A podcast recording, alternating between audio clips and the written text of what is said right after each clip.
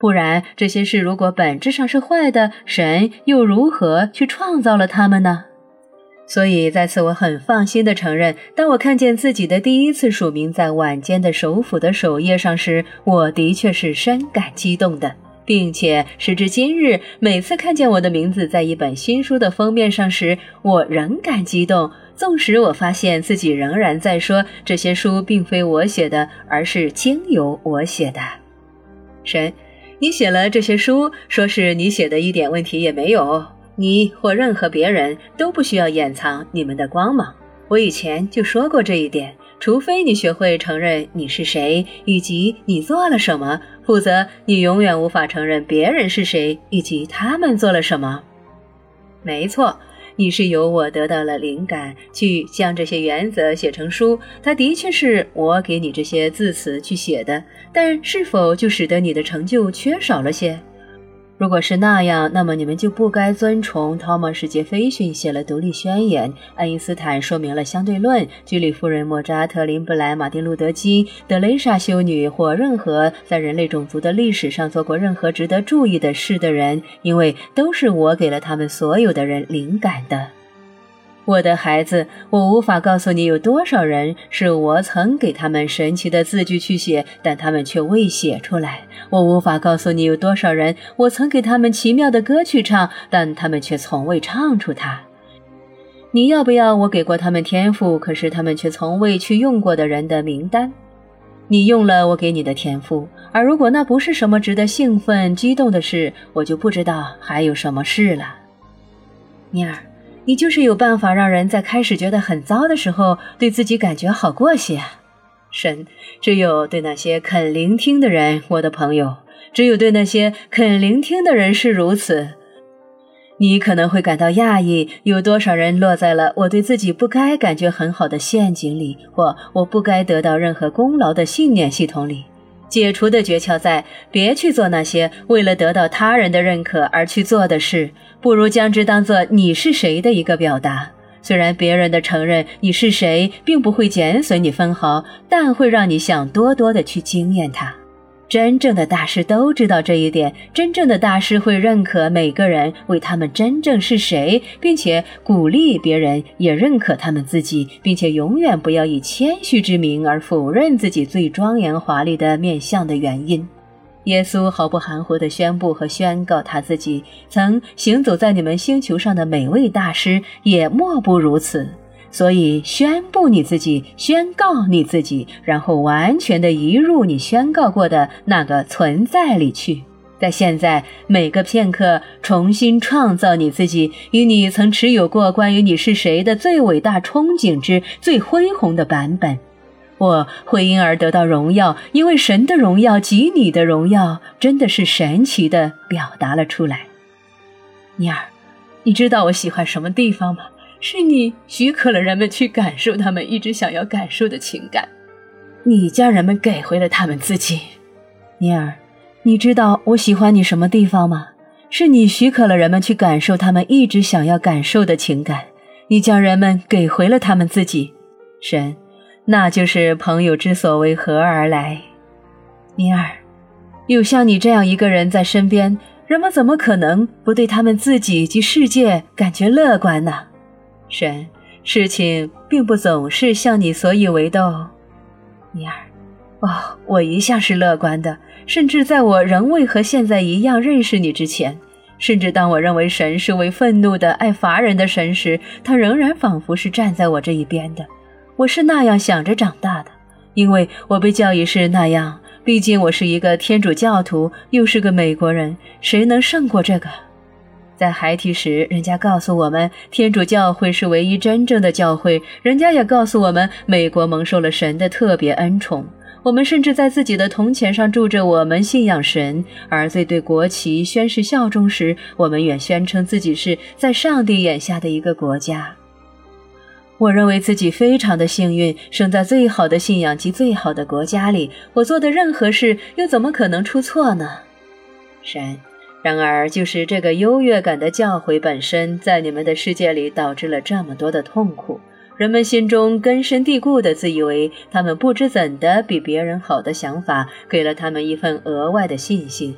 但他们也太常将我们做的任何事怎么可能出错，转译成我们做的任何事怎么可能会错。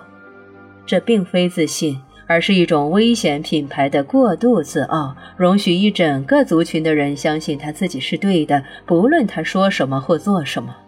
许多信仰和许多国家的人们相信或教导此事，而产生了如此巨大的一种自以为是的心态，使他们对任何其他的经验失去敏感了，包括他人卑微的受苦。如果有那么一件事，将它自你们形形色色的文化迷思中去除掉，而会对你们有益的，那就是这个想法。由于某些神奇的成分，你们被造的比一些其他人类要好些。你们是优越的种族，是优越的教宗，是较好的国家或较好的政治体系，是较高明的方式或较高明的方法。我告诉你，如果哪一天你导致文化做到了这一点，那一天你也就改变了世界。比较好，better 这个字是你们的字典中最危险的字之一，而对这个字是唯一超过它的。这两者是相连的。因为就是由于你认为你比较好，所以你认为你是对的。然而我却没有选任一个种族或文化团体为我唯一的子民，我也没有使任一条通达我的道途为唯一真正的道途。我没有挑出任何国家或宗教来特予恩宠，也没有赐任何性别或种族优越于另外一个。所以，我在此邀请每位牧师、每位神父、每位犹太牧师、每位老师、每位上师、每位大师、每位总统、每位首相、每位国王、每位王后、每位领袖、每个国家、每个政党去颁布会治愈世界的一个声明。我们的并非一个较好的方式，我们的只是另一种方式。尼尔，领袖们永远不会那样说的，政党永远不能那样宣布。看在老天的份上，教宗也永远不会那样宣布的，那样会毁掉罗马天主教会的整个基础。神，不只是教会，还有许多宗教呢，我的孩子。如我已经说明过的，大多数宗教将他们主要的吸引力建立在他们是唯一真正的道的观念上，相信任何其他的道就是冒着永罚的险。故此，宗教用恐惧而非爱去吸引你。然而，那却是我希望你来到我这儿的最末理由。你认为宗教真的有朝一日会肯定那句话吗？你认为国家有朝一日会宣告它吗？你认为政党有朝一日会将那名声当做他们党纲的一部分吗？我仍然会说，如果他们会，那么一夕之间，世界就会改变。也许那时我们就可以停止彼此杀害，也许那时我们就能停止彼此憎恨，也许那时我们可以阻止克索沃许维斯停止在爱尔兰无休止的宗教战争，停止在美国苦痛的种族不和，停止导致这么多的残酷和受苦的世界的各地的种族、阶级和文化的偏见。也许那时你们可以。也许那时我们就可以保证，不再会有另一个马修歇帕，只由于他是个同性恋，就在怀俄明州被绑在牛栏上，被揍得体无完肤，任其自生自灭了。你可不可以讲一些有关同性恋者的事？在全世界的演讲会、公开露面和僻静的地方，我都一而再三地被问到：你怎么都不说些什么，或永远终止那些对同性恋男人和女人的暴力、残酷和歧视？而其中有那么多是以你的名而做的，其中有那么多据说是可以以你的教诲来予以合理化的。神，我以前曾说过。但我再说一次，没有一种形式，也没有任何一种方式，在其中表达纯粹而真实的爱是不适当的。我无法比那样说还更明白的了。但你如何界定纯粹而真实的爱呢？它不会伤及或损害任何人，它努力的避免损伤任何人的可能性。我们又如何能期望自己一定知道另一个人是否可能被一种爱的表达所伤害呢？你们也许无法在每个案例里都能知道，而当你无法知道时，你便无法知道。但你的动机是纯正的，你的意图是好的，你的爱是真的。然而，大部分时候你是能知道的，而且大部分时候你真的知道。你很清楚，在某些时候，一个爱你的表达是如何的能让别人惊艳到伤害。在这些时候，如果你问爱现在会做什么，What would love do now？那就好了。这不只是指你对你所喜欢的对象的爱，也许是对所有其他人的爱。但这样一个基本法则几乎可以阻止我们去爱任何一个人。永远有人可以宣称他们会被某人以爱之名所做的某些事所伤害。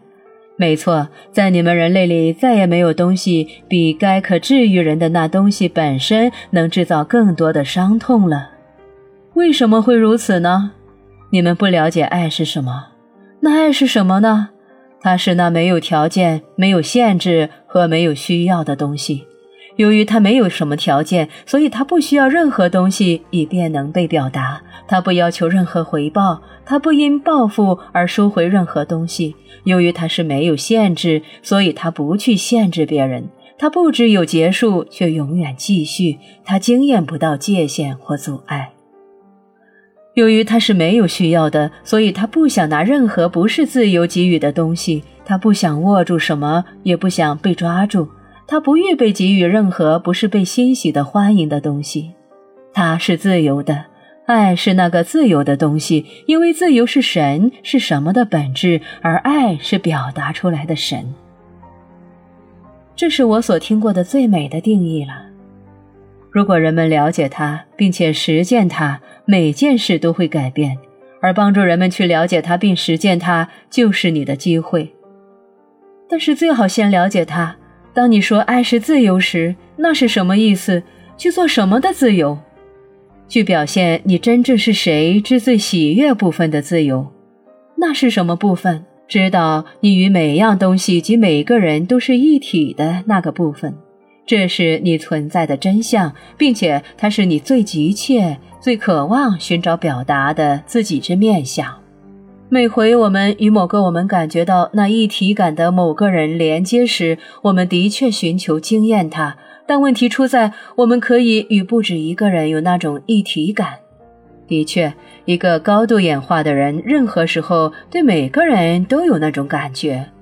那他们如何脱身呢？你的问题是，他们如何能脱离任何时候对每个人都有一体感的感觉吗？